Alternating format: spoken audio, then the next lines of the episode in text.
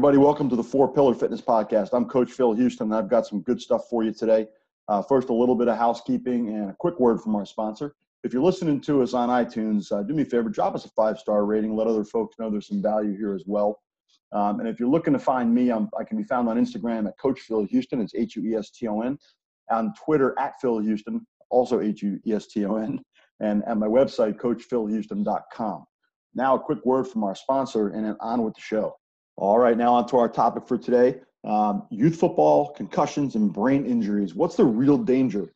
Um, a lot of concentration, a lot of focus around concussions, especially in football. The National Football League has done a lot about it. Uh, we're going to talk about it today, okay? Every autumn weekend in the U.S., thousands of youngsters, uh, kids as young as five years old, strap the pads on, lace up their cleats, and get after each other on the football field. I'm a big football fan, I always have been. I played in high school, played in college, played rugby in college, love contact sports in general. However, fewer and fewer of the kids out there are playing contact football. We're seeing more and more movement over to flag football, soccer, to other other sports. By the way, soccer doesn't get away from the concussion thing. Very high number of, of concussions, particularly in girls soccer, but we're not going to address that today. We're going to talk mostly about football and a lot about brain injuries and concussions. Um, parents are very concerned about concussions. They're concerned about brain injuries, concerned about brain damage. Um, most people, most parents say their kids seem like they're already brain damaged at the time anyway. Let's not make it worse, right? But proponents of football say there's a little to worry about, and they point to improvements made in helmet technology, shoulder pads, other equipment, as well as the improvements in concussion diagnosis and treatment. The National Football League has spent millions of dollars trying to mitigate the risk of concussions and concussion-related problems. Uh, football organizations at all levels are educating players, parents, and coaches about preventing concussions or minimizing their impact should they occur. Academia is researching concussions and concussion related problems with a real sense of urgency. Equipment manufacturers are producing new and better equipment to reduce the likelihood and frequency of concussions, really on almost seems like a daily basis. It's pretty clear there's an all hands on deck campaign to figure out the concussion problem in American football and in other sports too. But what if all these advocates, coaches, educators, researchers, parents, and manufacturers just missing the point. What if concussions are just the tip of the iceberg as it relates to brain damage that football can inflict on players? Unfortunately, it's pretty much what it, what it looks starting to look like here, right? As the research continues into how tackle football affects brain health, we're learning that chronic traumatic encephalopathy, or CTE, a condition associated with concussions, isn't the only brain damage we need to concern ourselves with in relation to tackle football. In case you've been living under a rock, I'm going to go over what CTE is. Um, CTE is a neurodegenerative disease. That means it breaks down the brain. Okay, it breaks down brain tissue, um, neurons, synapses, all those things in, in the brain. It was originally believed to occur only to people who'd suffered multiple head injuries. In fact, originally, uh, the original CTE research was done on boxers, and it was called dementia pugilistic. So it was uh, a dementia of boxers uh, because they took you know constant head strikes. Now as glove technology has gotten better, gotten not not quite as damaging. Um, we see a little bit less of that in boxing, but still still quite a bit. Uh, more me- recent research has indicated, and this is important, guys. This is very important here. CTE may occur in those who've had multiple head strikes, even if no injury was reported. Dr. Lee Goldstein is an associate professor of psychiatry at Boston University and co author of a groundbreaking study on head impact, brain trauma, concussions, and CTE. Said, It's the hits to the head, not concussion, that trigger CTE. I'll read that again for you guys. I'll say it again.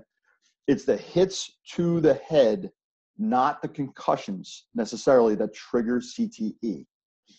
CTE is a serious and often deadly condition. Those of us who are football fans, we know the stories. Junior Seau, Jovan Belcher, Aaron Hernandez, just three of them, right? All of whom were confirmed as having CTE. If you don't, if you don't know the stories, Junior Seau killed himself. Jovan Belcher killed his, I think his girlfriend or his wife. I'm sorry, I, I apologize for not remembering which. And then drove to the stadium and killed himself right in front of his head coach and the GM. And Aaron Hernandez, we all know that story. Committed murder, wound up killing himself in prison. Terrible stories, all of them affected by concussions and CTE well, we don't know about concussions, but CTE for sure.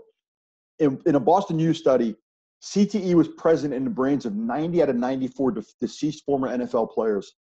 Additionally, hundreds of living retired NFL players have been diagnosed with symptoms of CTE or ALS, which is Lou Gehrig's disease, also a degenerative brain disease. Included in this group are such well known names as Brett Favre, Tony Dorsett, or Dorsett, sorry guys, and Jim McMahon. Now I could read off hundreds of names. There are guys I, I'm looking at the list and saying to myself, I know these guys. I watched these guys play. I grew up watching them play, and they're all they're all having problems now in some way, shape, or form. Some of the players, whether they're alive or dead, have been diagnosed, never reported or were diagnosed with a concussion. That's super important for you guys to understand. These are some of these guys now have CTE symptoms or other neurodegenerative brain disease symptoms, and they never reported a concussion in their entire career. Not saying they didn't have one, they just never thought, never had one bad enough that they felt they had a report. This whole idea lends credibility to the idea that repeated subconcussive head contacts are the real underlying cause of CTE and other brain injuries. Think of it this way if you take a wooden mallet, like the ones used for cracking crabs, and you just start to tap lightly on the side of a glass, not hard, just lightly, you're probably not going to break anything. But over time, the glass will weaken and eventually the structure may become so weak that it breaks without being hit. The human brain is like the glass, the subconcussive hits are like the mallet. No obvious damage from each hit, but over time, over time, things happen, okay? And this is exactly what recent research is telling us. In a study presented at the 2018 annual meeting of the Radiological Society of North America, if they concluded that a single season of youth tackle football may result in disrupted brain development for athletes aged 8 to 13 years old. This is a really big, like detailed study. What they did was the researchers used what's called a HIT system, H-I-T-S, or Head Impact Telemetry System, which employs helmets lined with accelerometers and sensors that measure the magnitude, the location, and the direction of impacts to the head. They established a preseason baseline for each player in the study using a functional MRI or fMRI postseason tests revealed something really disturbing. Regardless of concussion risk or reporting, the players exhibited a significant, reduction in gray matter pruning in what's, in what's called the default mode network. That's a series of structures deep within the gray matter areas of the brain that are involved in higher cognitive functions, such as planning and controlling social behaviors. So these guys will get, we're going to be less likely to be able to control their social outbursts or deal with their social emotions. That's tough, especially if you're an athlete. But it's not for anybody. So, um, God, I'm gonna sorry, I may I may mangle this name. I apologize. Gowtham Krishnan Murugesan. I think I got that. Who's a Master of Science and Research Assistant in the Department of Radiology at University of Texas Southwestern Medical Center in Dallas, said, "Disruption in normal in normal pruning has been shown to be related to weaker connections between different parts of the brain. Our study has found a significant decrease in gray matter pruning in the frontal default mode network. Pruning is an essential part of brain development. By getting rid of the synapses that are no longer used, the brain becomes more efficient with aging. So a single series season of youth tackle football negatively impacted the default mode network and the gray matter pruning in areas of the brain that were going to help connect other areas of the brain together and make it make them become more efficient.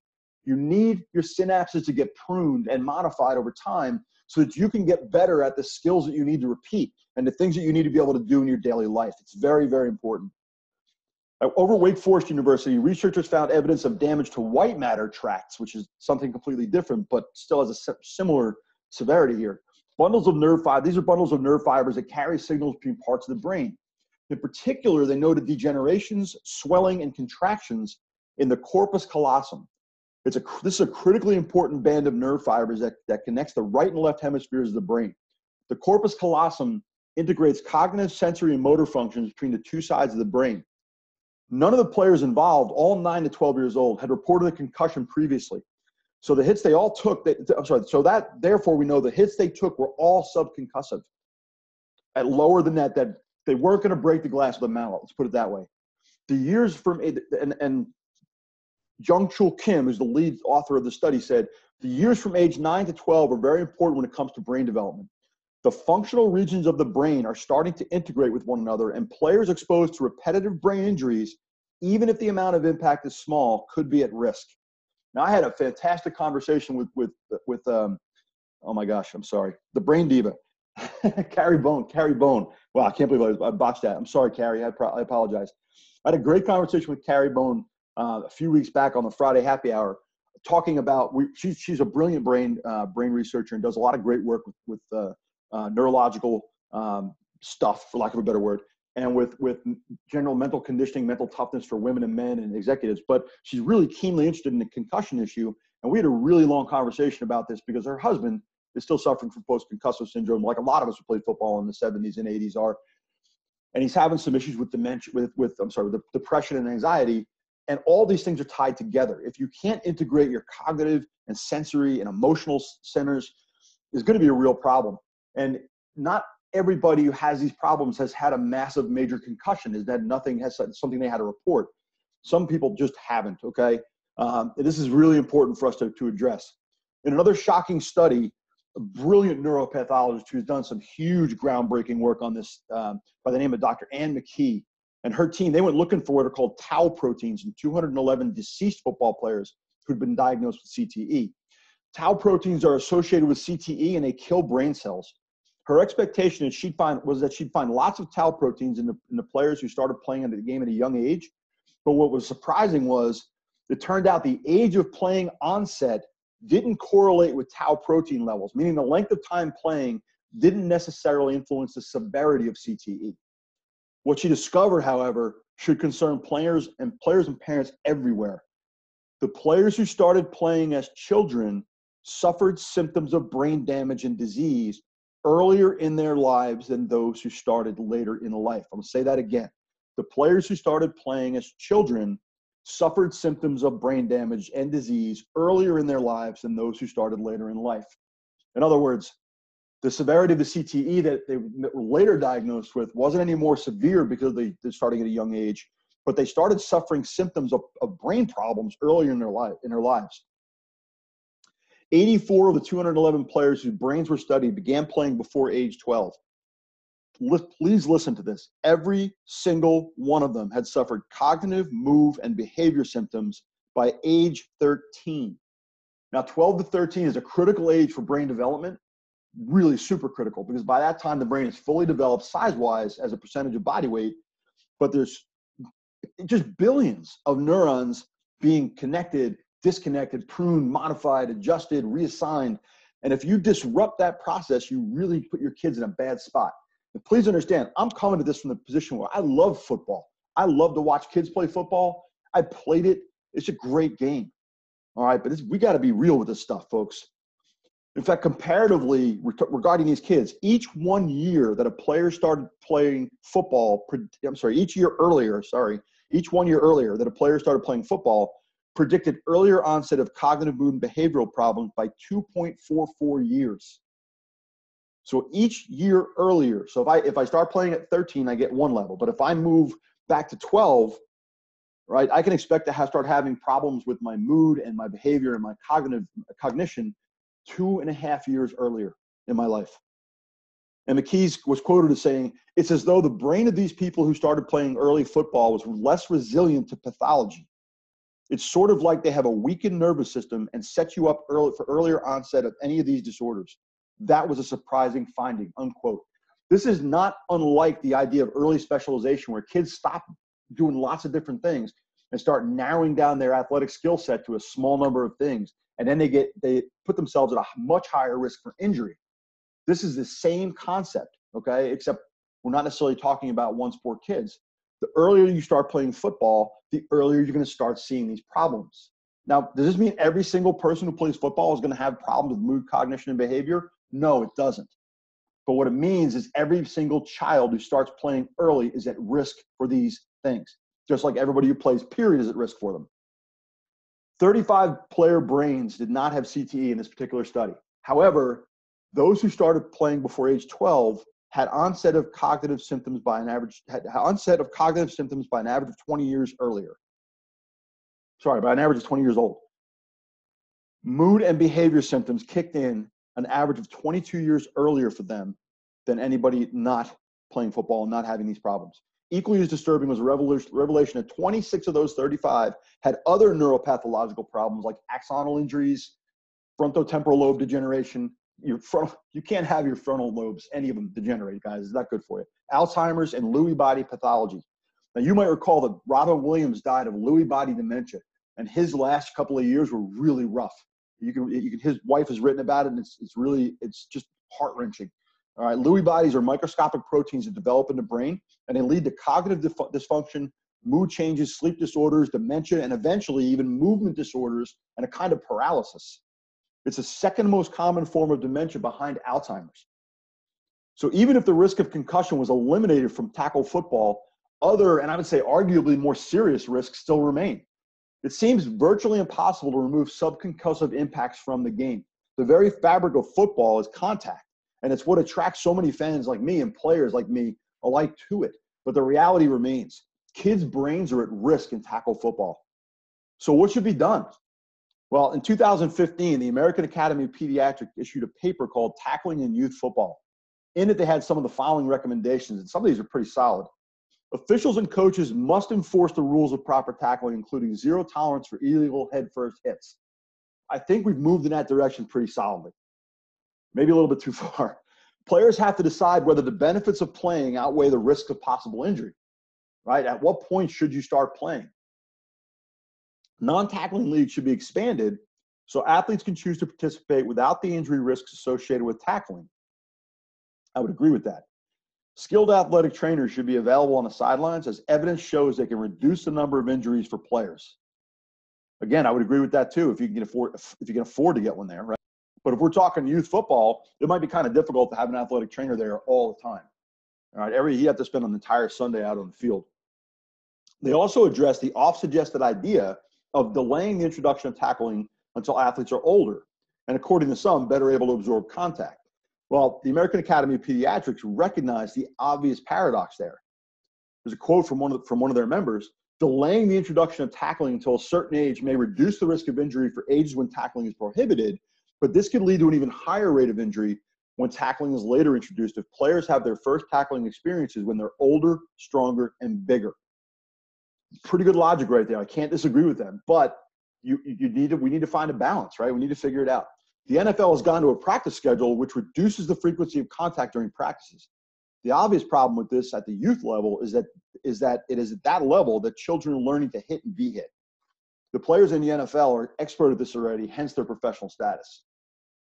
New York, New Jersey, California, and Illinois have all had bills introduced in their legislatures banning tackle football in some way in those states. The most popular version of this idea would ban children under 12 from playing tackle football. Now, this may or may not be the answer. Most likely it isn't. But here's a few things you can do to minimize your risk of concussion for your athlete. First, ensure that playing surfaces are well maintained and don't contain holes or divots in the ground that could cause athletes to fall or trip. There's no reason to add potential head contact with the ground to all the other issues that take place in football. Ensure that all the equipment, including their helmets and padding, fits properly. Understand that kids are different from adults and they're constantly growing and changing. Recognize that strength and control of the head improves as children develop. Get your players some real core training, not abs, not sit-ups, real core training that includes relative, or sorry, reactive core strength and anti-rotation training. Core strength is in, is very important to supporting the spine, right? And the spine supports the neck and the skull, and by extension, the brain. So get that core stronger, and that spine will have a much better reactive strength. Lastly, strengthen the neck. According to one study, for every pound of increased neck strength, concussion risk is reduced by 5%. Now, I don't know if that's exactly right, but I do know that for my athletes that are stronger in the neck, they tend to have fewer concussions. For me personally, the idea that tackle football would ever go away because of the risk of debilitating brain injury and damage is not a happy prospect. However, we each get just one brain. We can't live without it. So my hope is that we find a way to minimize the dangers so that we can all enjoy the game with a lot less fear. Because football is a great American game, and I think we would all love to see it continue to be played. But we also want to make sure that our kids' brains are not at risk because that's not that's not worth it. It's never worth it.